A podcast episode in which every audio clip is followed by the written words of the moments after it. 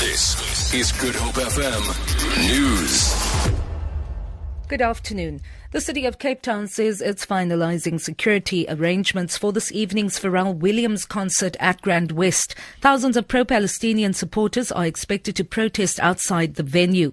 This follows a Western Cape High Court ruling to allow 16,000 people to protest. Williams is participating in a promotional collaboration with local retailer Woolworths. BDS South Africa wants the retailer to stop stocking Israeli goods. City spokesperson Priya Reddy officers are in charge of public order policing, so we are there in a supportive role, but the city will support the staff as much as we can, which means deploying traffic officers, law enforcement officers, and Metro police officers to the area from 4 o'clock, which is when the court has ruled that the protest can begin. Road closures will be avoided as far as possible at this stage, but finalizing the arrangements is still happening. ANC councillors from the Oudtshoorn municipality have called a meeting to introduce the new mayor, deputy mayor and speaker. This after they took control of the council on Friday during a special council meeting. The DA says the council takeover is illegal. Sakri Chetty reports. There was chaos at the Oudtshoorn municipality's offices this morning as DA members, including speaker and staff of the mayor's office, were locked out of their offices.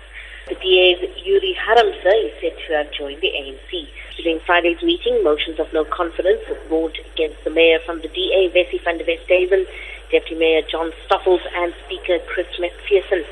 Former Mayor Gordon April from the ANC was re-elected.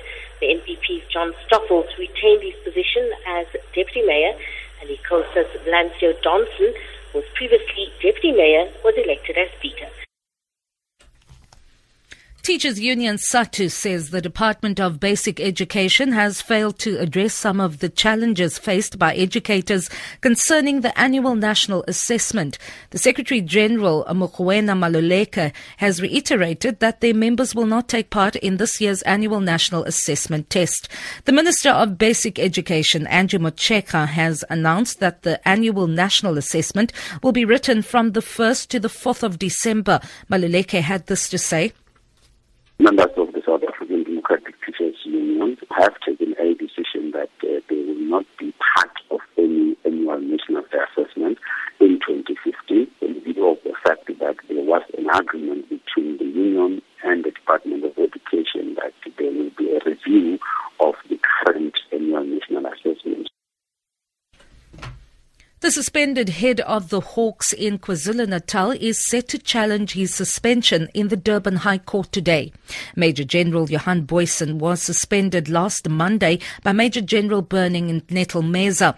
The newly appointed national head on the Directorate for Priority Crime Investigation, known as the Hawks. Booysen's lawyer said that an urgent application against the suspension had been lodged in the High Court. Booysen had been suspended amid allegations of fraud amounting to 50 15,000 rand and allegations he strongly denies. This is the third time Booysen has been suspended. For Good Hope FM News, I'm Vanya Kluter-Collison. Get connected. Good. Good. HopeFM.co.za.